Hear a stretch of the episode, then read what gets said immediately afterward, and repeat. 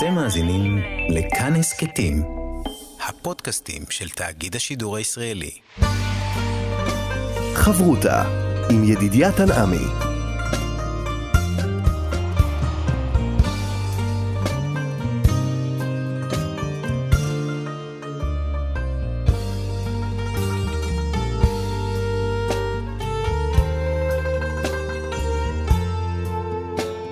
שלום כאן מורשת חברותא לימוד משותף עם רבנים ואנשי חינוך בנושא תנ"ך, הלכה ואמונה. היום אנחנו לומדים הלכה יחד עם הרב רועי מושקוביץ, ראש בית המדרש רואה ישראל הלכה למעשה. כאן ליד המיקרופון, ידידיה תנעמי, שלום לך כבוד הרב.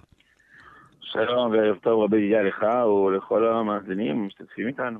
אנחנו רוצים אה, להתבונן ביציאת אה, מצרים וללמוד אה, מזה הלכות גם לימינו. והנה כשאברהם אבינו שמע על הגזרה של הגלות במצרים, בברית בין הבתרים, הובטח לו גם שעם ישראל יצא ברכוש גדול. והקדוש ברוך הוא, שהוא מצווה את משה רבנו, הוא באמת מבקש מהעם לקחת בשאלה מהשכנים את הרכוש, וגם אחר כך אנחנו מוצאים שיש בביזת הים שלל רב, והשאלה היא, האם יש כאן איזה בעיה לקחת אה, ממישהו ממון שלו?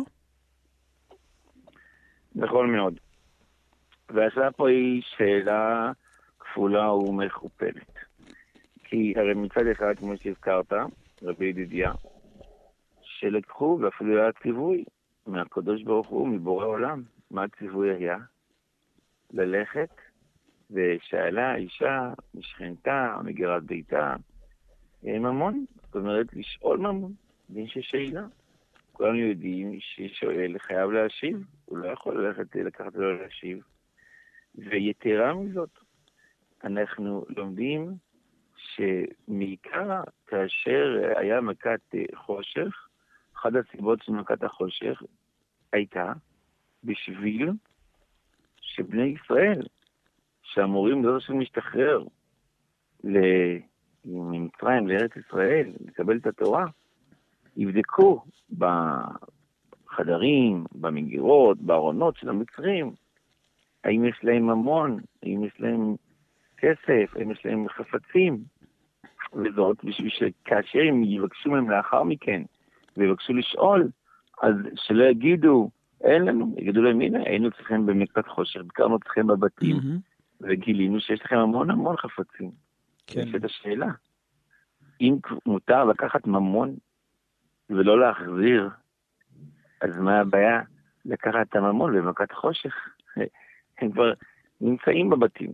שיקחו. מכת חושך, נכון? מכת חושך הייתה מחולקת לשניים, כמו שמדרש מביא, חושך, בהתחלה היה רק חושך, ולאחר מכן החושך התעבה, ונהיה ממש עב וקשה, שכל אחד קפא על מקומו. כמו במזון השעווה, שנמצאים שם אנשים לא זזים, זה לא אנשים אמיתיים כמובן שם. אז אם כן, מדוע בני ישראל כבר מגיעים? אם אלה אמורים לקחת להם ולא להחזיר להם את ממונם, אז מדוע באמת לא לקחו את הממון כבר במכת חושך, כאשר החושך היה הא והווה, וכבר בדקו ונכנסו לדרות ולבתים של המצרים. הרי אי אפשר לתרץ ולבוא לומר שמדובר פה על גויים, הרי גם גזירת הגוי אסורה. זה נכון.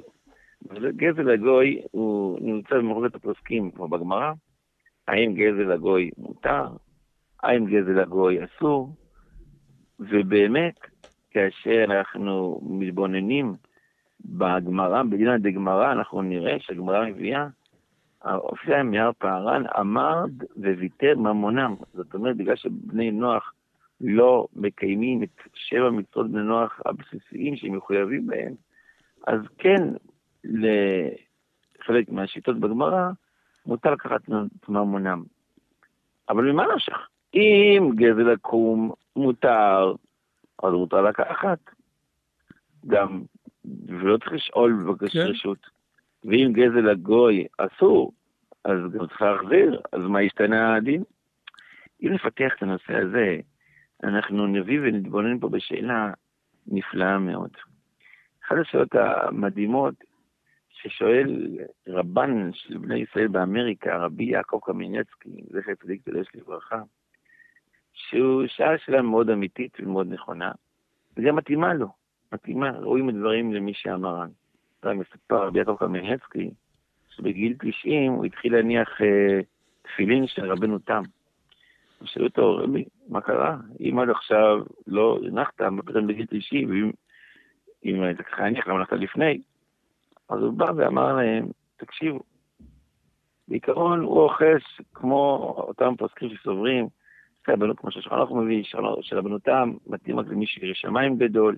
באמת, אנחנו ראינו בסמכות הפוסקים, נגלה ונסתר, דעת הנסתר, באמת, אה, תורת הנסתר, בתפילת רבנותם, תפילין רבנותם גבוהים מאוד, אפילו אולי יותר מרש"י. אבל הרבה מן הפוסקים, וגם רב חיים קניאבסקי, זכר לברכה, לא הניחו תפילין של רבנותם, בשיטה, טוב, כל אחד וענייניו. אמר לי רבי יעקב קמינצקי, שהייתי בחור צעיר, ככה הוא מספר, ניגש אליי איזה מישהו חסידי ואומר לי, רבי, למה אתה לא מניח תפילין? למה אתה לא מניח תפילין של רבנותם? למה אתה לא מניח? הוא ישב עליי ודיבר איתי וניסה לשכנע, אבל לא ראיתי שלא משתחרר ממנו. אמרתי לו, בעזרת השם, נגיע לגיל 90 ואני אתחיל להניח. ככה הוא אמר לו, בשביל להוציא אותו, להוריד אותו ממנו.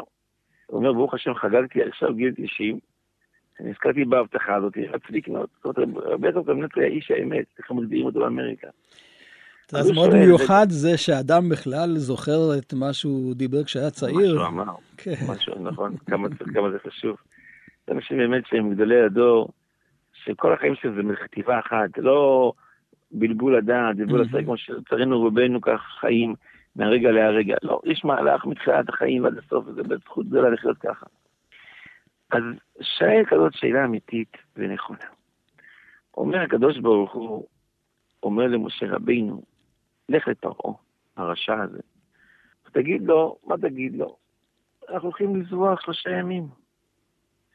שלושה ימים אנחנו הולכים לזרוח זרחים ועולות, זהו. אז נכון שפרעה אומר לו, מיד הולכים, ופרעה אומר לו, לא, הזקנים ילכו והצעירים יישארו, אבל הפעם אחר מכן, עוד פעם, משה רבנו אומר, אנחנו הולכים שלושה ימים, תשחרר אותנו. אז רגע, אם זה שלושה ימים, אז מה פתאום אנחנו השתחררנו ממצרים? מה פתאום אנחנו חוזרים? וכי כל גאולת מצרים היא כביכול בשקר, בסוג של רמיית דת מפרעה הרשע? היום הקדוש ברוך הוא רוצה לגאול את ישראל, הוא יודע שיש עשר מכות, הוא יודע שפרעה הולך לשחרר, בעל כוחו, שתגיד לו, שמע, אנחנו הולכים להשתחרר, שחרור מלא, לארץ ישראל, עוזבים אותך. כביכול הוא מבקשים מפרעה רשות לשלושה ימים, ועל זה נותן רשות, ואז כביכול מרמים אותו כביכול, משאירים עוד תקופה. מה ההבנה בזה? שכל גבולת ישראל מבוססת כביכול חלילה וחס על שקר? מה ההבנה? אז אם אנחנו נבין את השאלה הזאת, אולי גם נפתח ונבין מה זה הגדרה של ושאלה אישה משכנתה מגרת ביתה. אנחנו יודעים שכאשר הקדוש ברוך הוא מנסה לגאול את ישראל, הוא מנסה באמת להכניס להם את הכוח הרוחני שיש בבריאה ויש בעולם. כאשר יש כוח רוחני בבריאה, אי אפשר לקבל את הכוח הזה, אי אפשר לקבל אותו בתוך הטומאה של מצרים. בתוך הטומאה של מצרים אי אפשר לקבל את הכוח הרוחני, אי אפשר, זה לא שייך, זה לא הולך ביחד. זה כמו שאש ומים לא מתחברים, תכניס אש לתוך בריכת מים, זה יכבה. כמה שיש חזקה, זה יכבה. מתי האש, מתי האש כן מחיימה את המים? כאשר יש, כאשר המים נמצאים בתוך סיר, כאשר יש חציצה. כאשר יש חציצה, אז פתאום האש והמים לא מתנגדים, אלא אדרבה, האש מחממת את המים, והמים לא יכולים לעשות כלום, הם מתחממים, ואדרבה, גם להם טוב אולי. ככה זה הרוחנית למול טומאה למול הגשמיות. שני הדברים לא הולכים ביחד. זה או זה או זה, או גם וגם עם חציצה. ולכן אנחנו, כשאנחנו, אם נוסיף ונרחיב, אנחנו נמצאים עכשיו בתקופת השבבים, ימי התיקון של אדם, של חטא כביכול, אדם הראשון, ודברים גבוהים מאוד, גבוהים, גבוהים, גבוהים. מה זה אומר? שיש באדם שני חלקים, גם את החלק של הגוף, ואת החלק של הנשמה. ועל פניו זה לא הולך ביחד, כמו שהזכרנו, זה אש ומים, זה לא יכול ללכת ביחד, זה כביכול גשמי, זה משהו שהוא לא טוב, פחות טוב. הרוחני זה חלק נשימה, חלק לא קם ממעל.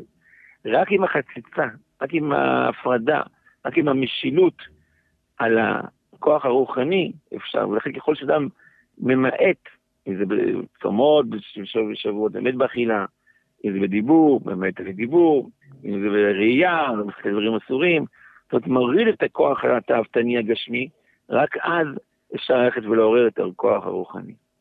ממילא כאשר בא, רוצה הקדוש ברוך הוא לשחרר את עם ישראל ממצרים, הוא לא צריך בשביל זה לשחרר אותם לתקופה ארוכה. מספיק שלושה ימים באמת.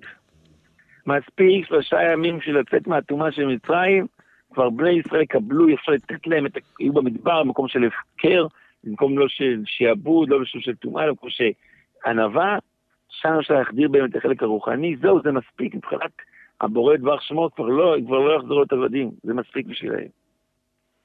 איך אפשר לעשות את זה רק על ידי הניתוק ממצרים? בשביל זה מספיק שלושה ימים, אתה יודע, חופש, שלושה ימים, חופש מספיק בשביל להשתחרר ולהתנתק, אדם יכול לעזור לעצמו. מעניין. אז כבר אפשר להכניס להם את החלק הזה. אומר רבי יעקב קמינצקי, אבל מה אפשר לעשות שהם נלחמו המצרים? המצרים לא קלטו את זה, המצרים באו ונלחמו בקריאת ים סוף. באו ונלחמו, בסדר, אין ברירה, אתם נלחמים, אתם אפילו שהימים לא לנו, כנסו לים ותשארו שם, אתם, אתם משתחררים. אבל למעשה מספיק היה שלושה ימים. אותו דבר גם לגבי העניין של שאלה ממצרים. אי אפשר היה לקחת את זה בגזל, כי זה אסור, כמו שהזכרנו, אסור גזל לקום, או אסור כי זה לא ראוי, יבוא לבית של אנשים, ייקחו לו, זה ודאי לא ראוי, גם אם זה מותר, גם אם גזל לקום מותר, זה לא... ברור שלכל אחד יש את הממון שלו, את הרשות שלו, אנחנו נדבר על זה, על נושא של קניינים של גוי, מה הרשות, מה שייך לגוי, מה לא שייך, יכול לקנות. יש לו רשות, אי אפשר להגיד שלא. הרי זו צורה של אה, כל הבריאה, בריאה, בריאה זה שכל אחד יש את החלק שלו, את הרשות שלו. אנחנו יודעים שגוי, אפילו שאנחנו יודעים שאין אישות לגוי, עדיין יש מושג של גאולת בעל. זאת אומרת, אישה שייכת לבעלה הגוי, אז זה כמו רכוש. כמו שגזל הגוי אסור, אז גם זה אסור לקחת לו, וזה גאולת בעל, וזה אפילו נהרגים על זה, יותר חמור.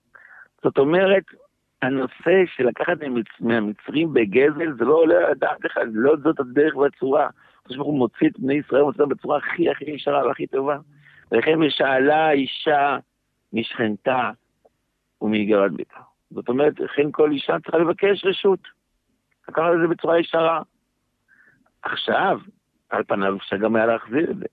אבל כשהם באים להילחם בני ישראל, וממילא הם מתים שם בים, בים סוף, ממילא כל הממון שלהם mm. מופקר, מופקר, וזה ביזת הים הכי גדולה שיש. ולכן כבר אין להם חיוב להשיב את זה. ואה, הגיעו אחרי כמה דורות, הגיע לאלכסנדר מוקדון, בני מצרים, וביקשו את הממון בחזרה, אמרו, לקחתם, שאלתם ולא החזרתם? אמרו להם את קביעה במסיסס, אמר, וענה תשובה נפלאה. אמר, בסדר, עכשיו אתם רוצים להתחשבן? בואו נתחשבן. אנחנו לקחנו, אבל אז גם עבדו בני ישראל אצלכם בפלח, שילמתם להם על זה? בואו, תשלמו להם את העבודה. זאת אומרת, ההיתר לקחת הוא על ידי שאילה, על ידי גם לא שכירות, שאילה זה ממון ממש, זאת אומרת, לפי, כמו שמובא בגמרא, שזה סוג של קניין. זאת אומרת, כשאדם מבקש לשאול חפץ מהשני, היות שכל השימושים הם שלו, זאת אומרת, מה זה הגדרה של שואל? הגדרה של שואל זה שעם כל ההנאה היא שלו, בשונה מסוחר, בשונה משומר, שם הוא צריך לשלם תשלום בתור סוחר. בשומר ודאי שיש לו איסור להשתמש בחפץ. שואל כל הממון הוא שלו, ולכן הוא חייב בונוסים. למה הוא חייב בונוסים שואל? שזה כביכול הוא זכה בממון, הממון הוא שלו. וממילא, אם זה ממון שלך, אתה חייב בונוסים. כמו אם אדם לבא כסף, הוא לא יכול להגיד אחר כך הכסף הזה נאבד לי, נשרף לי, בסדר, שקל קיבלת, זה שלך, אתה חייב להחזיר ממון אחר. ולכן דברים נפלאים. באים בני ישראל ומבקשים רשות לשאול, מבקשים שהמון יהיה שייך להם. אחרי שההמון שייך להם, אם הם היו נמצאים, יכול להיות שצריך להחזיר להם. אבל כיוון שהם טבעו בים סוף, וממילא הרשות שלהם הופקעה, ברור ופשוט שבני ישראל זכו בזה בהיתר, ומילא התקיימה ההבטחה לאברהם אבינו, שלא רק עבדו ועינו אותם, אלא גם ויצאו ברכוש גדול. חברותה עם ידידיה תנעמי חברות הברכה כאן אה, במורשת יחד עם הרב אה, רועי מושקוביץ, ואנחנו אה, לומדים את העניין של ביזת מצרים. אז הבנו שכל העניין של השאלה של הרכוש, אז אמנם זה היה בהערמה, אבל בסופו של דבר, מבחינה הלכתית, כיוון שמצרים מתה שפת הים, ממילא אין למי להחזיר. עכשיו, יש הרבה רכוש, ביזה גדולה הייתה על שפת הים. והשאלה עכשיו, מבחינה הלכתית, נכון להיום, האם זה בגלל שמצרים מת, ואז באמת הרכוש שלו הוא רכוש של אדם שהוא הפקר, או אולי יש לו יורשים, כן או לא, תכף נשמע. ואולי זה עניין אחר, שבעצם זה מקום של ים, ואין סיכוי שהרכוש הזה יחזור לבעליו. אז ממילא זה כמו אבידה אז המקום הזה הוא מקום אה, הפקר ואפשר לקחת. נכון מאוד. ובאמת אה, התשובה היא נפלאה והיא מדהימה, כי אנחנו שמים לב שאם נתבונן במהות של הים, אנחנו נלמד דבר מאוד נפלא. הכל בו, כל בו זה ספר של אחד הראשונים, יש גם מחלוקת, מי כתב אותו. בקוראי הדורות הם מבינים למשל שכתבה אותו בכלל אישה. אבל לא ממש לא ככה, כי הבית הספר כותב כתב הכל, זאת אומרת שמשהו שזה כן זכר. אבל זה אחד מהראשונים הכל פעם. והוא מביא שם הרבה דברים נפלאים בסימן ק"ח שם, כמדומני, אתה אומר זוכר את השם זוכר טוב. והוא מביא שלושה נוטלים בעין יפה ונותנים בשבח. זאת אומרת, שלושה מקרים הם יודעים לת... לקחת ויודעים לתת. מי הם השלושה האלה? רשות, ארץ וים. אתה יודע, ברשות, אתה מדבר עם הרשויות, אתה בא פתאום יש לך, שלא נדע, כל מיני מיסים נותנים, ונותנים לקחת. כן. אבל אבל כאשר הם נותנים, גם יכולים לתת. אם זה בניין, אתה מקבל איזה הקצאה, תקבל איזה, פתאום בונים לך איזה ישיבה, איזה בית כנסת, קהילה, נותנים, יודעים לתת. גם הארץ לוקחים, אבל גם כמובן נותנים פירות, האדמה נותנת פירות. והים, הים, לא פעם, לא פעמיים באמריקה, לא במקומות, יש כל מיני uh, הצפות שהים לוקח הכל. אבל גם הוא נותן בשפע, נותן בשבח. רבי עקיבא, כמו שידוע ומפורסם, התקשר מארבעה מקרים, אחד מהם, ומאותה בת קיסר, שהשתמשה עליה דעתה, לקחה את כל ההוצאות של המלוכה, שם את זה בתוך ארגז, והגיע לים, אמרה, קח הים, קח את ההוצאות. מי עומד בצד השני של הים? רבי עקיבא, יוצא ללמוד תורה. פתאום, רק עומד בשפת הים, מגיע לו מהארגז, פותח את הארגז, אוצרות על גבי אוצרות של ממון, מיליונים של מיליארדים. בא, לוקח את הכסף לעצמו, ופותח בזה את הישיבה, 24 אלף תלמידים, זכה. אז הים נותן בשבח. הים נותן בשבח. אתה יודע, אנחנו לא מזמן, היה סיפור מאוד מעניין, מאוד מעניין, שגדולי הפוסקים דנו בזה, ולחלקם גם לא היה הכרעה מוח... מוחלטת. וזה כאשר הגיעו מכולות מסין על פניו, ממון לא של יהודי. המכולות האלה הכילו מקררים, מזגנים, מיקרוגלים, מוצרי חשמל, בשביל אחת החברות שפה בארץ. ובאופן מסתורי, מה שקרה, האונייה, חלק מהמכולות התנתקו מהאונייה, והמכולות האלה נשפכו לים. ואנשים היו מפרסמים. ביום ראשון תראו, יגיעו לחופי אשדוד, יגיעו מקררים, כל מי שצריך מקרר יגיע לחוף אשדוד, לקח מקרר. ביום שני, המזגנים, זה המכולות של המזגנים. ביום שלישי, זה המכולות של התנורים. אנשים באו ולקחו. ואחרי שלקחו, התחילה השאלה, מותר לקחת, אסור לקחת. יתרה מזאת, אחד מהאוניות שהיו שם בסיפור, בא קשר את האונייה שלו לאחד המכולות, הוא אמר, כל המכולה הזאת שלי. כל המכולה, כל מה שיש לפנים שלי. מותר, אסור, מה הדין, מה ההלכה? אז הנה, יש פה כמה חלקים, ובאמת, כל הנושא שדיברנו, נותן לנו פה פתח להלכה הזאת. דבר ראשון, אנחנו צריכים להכיר, וכל הזמן מכירים את הגמרא במסכת בבא מציע. המסכת בבא מציע מביאה גמרא קדושה וטהורה. ברייתא, שברייתא כתוב שהמוצא מציאה הרי הוא שלו, אבל מדוע הרי הוא שלו? דווקא עם איזה סימן. ואומרת הגמרא, ובזוטו של ים אפילו עומדים הבעלים וצווחים, Mm. אינו חייב להחזיר. ככה פוסק ערוך הלכה למעשה. יכול שיש עוד רשום ט'.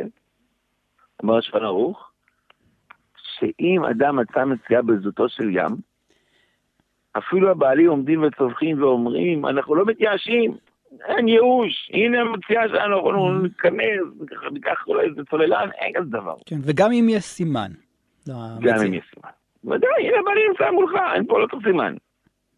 בעל הבית נמצא מולך, צועק, לא מתייאש, אין כזה דבר. בטלה דעתו מדעת האדם אחר. ובנושא הזה נחלקו הראשונים מה הסברה. האם באמת זו סברה של בטלה דעתו, כמו שהזכרנו, או מה שאומר רש"י, פנימני, שבכלל נוסיף גזרת הכתוב, עבודת אחיך ולא עבודת הים. זאת אומרת, כי בים זה מחוץ לפרשי, כמו שאומרים. זה בכלל לא שייך. זה לא, זה לא עבודה, זה, זה לא, זה לא מלכות מציאה, זה מלכות הפקר כבר. וממילא גם אם הוא יצמח זה לא יעזור. אלא, אומר הרמו, אומר הרמו, ובלפנים משורת הדין, יש להשיב את האבדה. יתרה מזאת אומר הרמו, זה מאוד נוגע אלינו. אומר, בימינו, במדינותינו, שעל פי החוק, יותר שלטון, חייבים להשיב כל אבדה. Mm. ולהביאה לבית המכס, למשטרה, היום אני קורא לזה. דינא דמלכותא דינא, וחייב להשיב. זאת אומרת, הרימון נתן לנו פה פתח אחר לגמרי. נכון, באת שולחן ערוך, מה שנמצא בים, שלך, תיקח, תהנה. אומר הרימו א', לפני משמעת הדין, מה אתה לוקח איפה בצוהר שלך? הממון הזה, מישהו איבד אותו.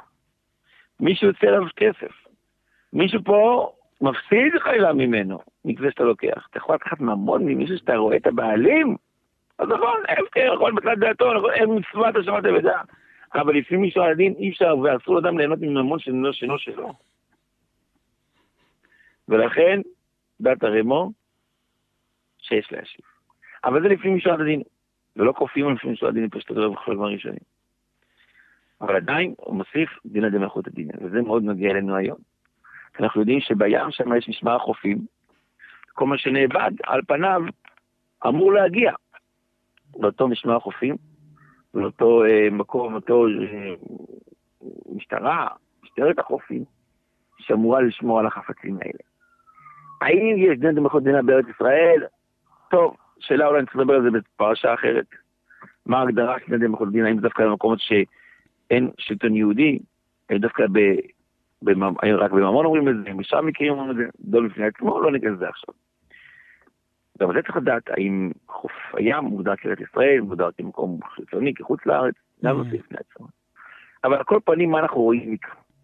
אנחנו רואים מכאן דבר נפלא, שאבדת הים מותרת מעיקר הדין. לפני מישור הדין יש להשיב. במעבר חד וחזרה במנהרת הזמן, כשלושת אלפים שנה, ארבעת אלפים שנה אחורה, אם אנחנו נחזור ליציאת מצרים, לביזת הים, שם היה שני חלקים נוספים. היה חלק אחד, נכון, חלק של מה? של ביזת הים, הרכוש יצא, רכוש שהם אה, עבדו שם בים, וכל רכוש יצא החוצה. אבל היה גם נושא נוסף שהם טבעו בים סוף. זאת אומרת, הבעלים לא צווחים ואומרים שלי, כי הבעלים אינם, הבעלים, המצרים, טבעו ברוך השם בים סוף, היה פה שלטון אדיר של חשבון חוירה, בכוחו הגדול. מה זה ים? מה זה הדבר הכי... המים יכולים לגרום לבן אדם. וממילא גם אין למי להשיב. זאת אומרת, חוץ מהנושא שהממון עצמו הוא מופקר, והממון עצמו הוא, כמובן, אין לו, יש פה ייאוש. אין בעלים פה. אבל גם גם, אבל גם אסדת ערימות פה מצטדרת. כי אין למי להשיב. הבעלים טבעו בים סוף. וממילא, בכזה מצב ודאי שהיה מותר לקחת את ביזת הים. אבל הנה, אנחנו יודעים שכאשר הם יצאו ממצרים, וכולם אה, לוקחים אה, רכוש, מה עשה משה רבינו, חכם לב, ככה מצוות? הלך ומה? והציל את ארונו של יוסף. האם משה רבנו הפסיד מזה? לא, לא הפסיד מזה. כתוב, משה עשיר היה.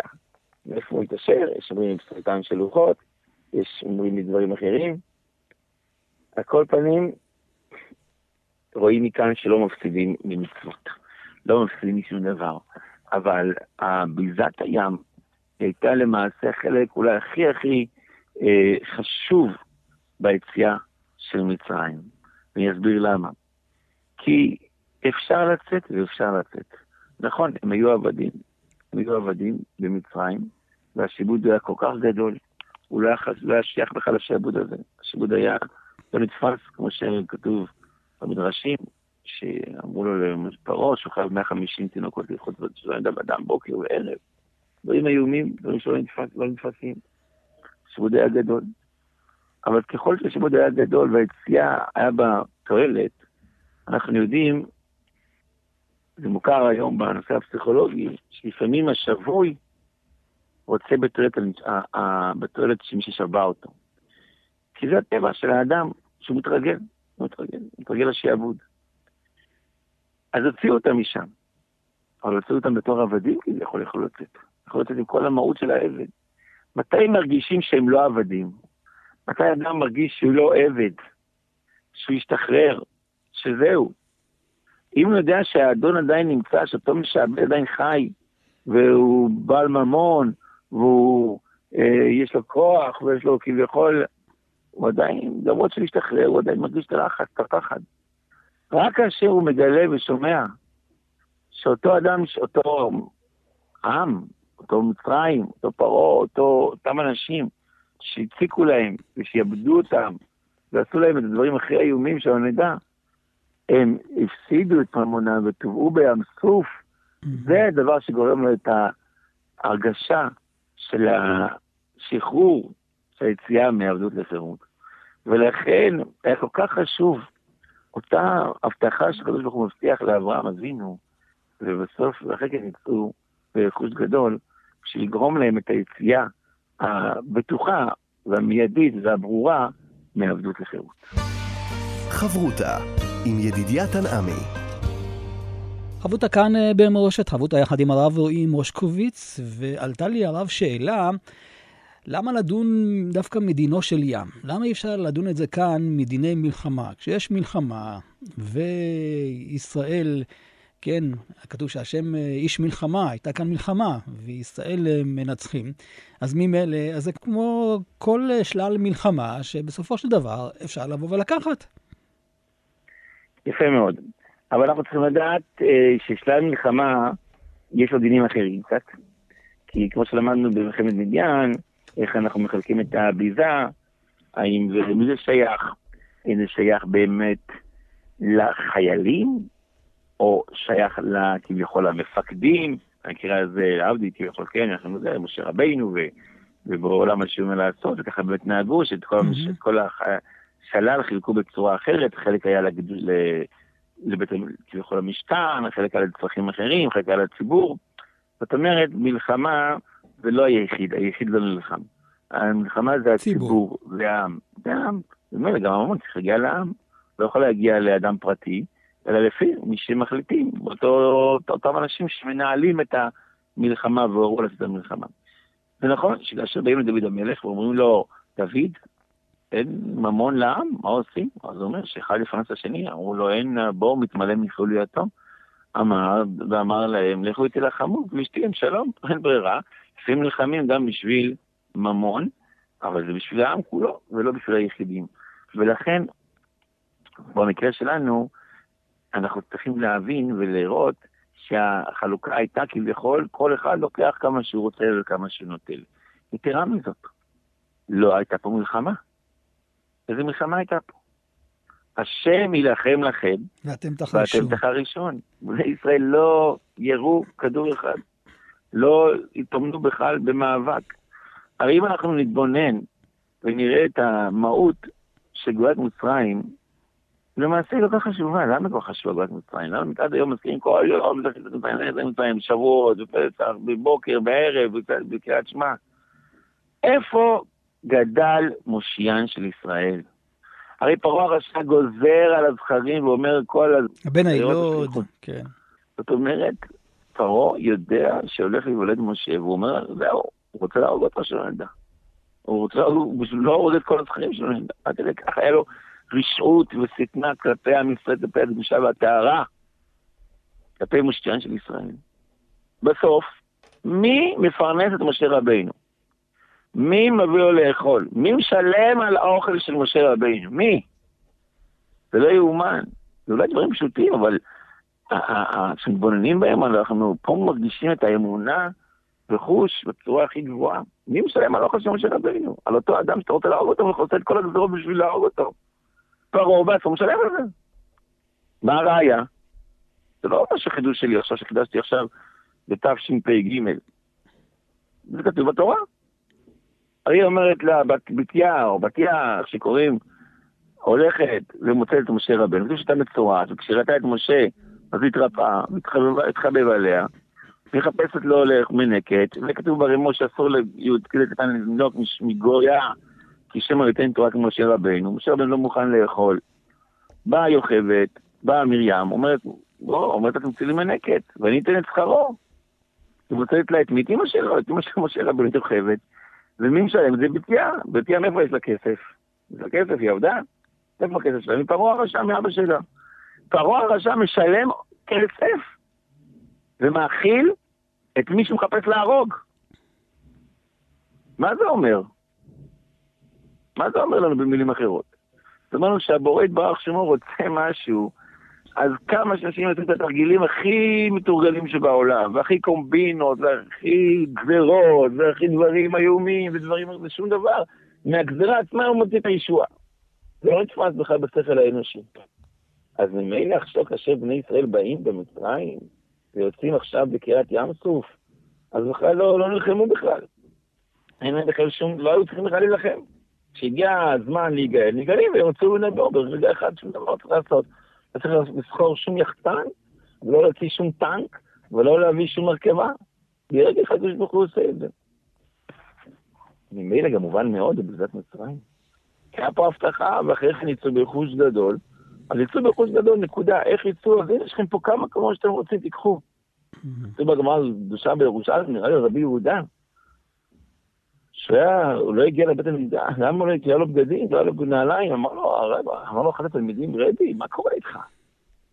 איך אתה יכול להגיע כזה מצב? איך הגעת כזה מצב? הוא אמר לו, שיהיה לך כסף. אמר לו, בוא, בוא, בוא, בוא תרים את המחצה אצלי מתחתיי. הוא מוריד את המחצה אצלי תחתיו, הוא רואה בור מלא זהב. אומר, המופרשים אומרים שהיה לו נס, אבל יש אומרים שלא שהיה. אמר לו, בכל זאת אני לא לוקח בשביל לא להשתמש ליהנות מהעולם הזה. זאת אומרת, אל יחסר לצדיק, הצדיק בעולם לא חסר לו, ואין מצב שהקדוש ברוך הוא לא מפרנס, הקדוש ברוך הוא מפרנס ואדם הוא מחכה את כל אחד ואחד מאיתנו, ולא צריך להתאמץ. ככל שאדם יש לו כוח את האמונה יותר גדול, כך הוא מקבל את הממון שלו הרבה יותר בצורה מושלמת, ובצורה שווה, ובצורה של כבוד, בצורה של נחת. ובזה אנחנו לומדים מקריאת ים סוף, מיציאת מצרים. דווקא מתוך הגזרה יוצא הישועה. דווקא הישועה יוצאת בלי טרחה, בלי עמל. זה נכון, שלא נדע, הם עברו סבל, אבל זה מה שנגזר גזרה, גזרה חוכמתו יתברך, ואנחנו לא אין לנו הבנה בזה בכלל. אבל כאשר יש את השפע האלוקי, אז הוא מגיע ללא שום טרחה מצידו של האדם. לכן אין פה גדר של ביזת הים, שאלה שעה נכונה רבי ידידיה, אבל ביזת הים, ביזת הים היא לא ביזת מלחמה. כי אין פה מלחמה, יש פה ישועה, יש פה שפע, השפע צריך לדעת לקחת גם. אולי, איך אומרים, נסיים אה, במאמר של חז"ל, נדמה לי זה רבי חייא בר אבא, אמר רבי יוחנן, אין הקדוש ברוך הוא מקפח שכר כל בריאה, וזה, אני אומר, ממש מדהים גם פה. זאת אומרת, אה, עם ישראל אה, עבר תהליך מאוד אה, קשה. בגלל גזירתו של הקדוש ברוך הוא, אבל הקדוש ברוך הוא בסוף משלם את השכר הזה על זה שהייתם שותפים במהלך. במהלך של הבריאה. כן. יפה מאוד. זה נכון מאוד, ורואים איך כל אחד, לכל אחד יש את המיקום שלו ואת המקום שלו, ולכן אומרים חז"ל, כל אחד צריך לומר, בשבילי נברא העולם. למה בשבילי נברא העולם? הרי תכלס, העולם לא נברא, יש אדם אחד, אבל לא, כל אחד יש את החלק שלו בשביל שהעולם ייראה מושלם. מושלם כגזרתו יתברך, הכל לפי התכנון של בורא עולם. בעזרת השם, אנחנו צריכים להתחזק באמת באמונה, זה לא דבר פשוט, לא דבר קל, אבל ליהודי יש את האמונה התמימה והפשוטה, עם זה שמה שמלווה אותו, ובזכות זה הוא זוכה לישועות, זוכה לשפע, זוכה לרחמים, וזה נזכה שכמי צדך בארץ מצרים, הרי לו נפלאות. יישר כוח גדול, תודה רבה לך, הרב רועי מושקוביץ. כאן ידידיה תנעמי, אנחנו נפרדים ונפגשים בחברותה הבאה, ואפשר גם להאזין לתוכנית הזאת באתר כאן מורשת ובשאר יישומי ההסכתים. אתם מאזינים לכאן הסכתים, הפודקאסטים של תאגיד השידור הישראלי.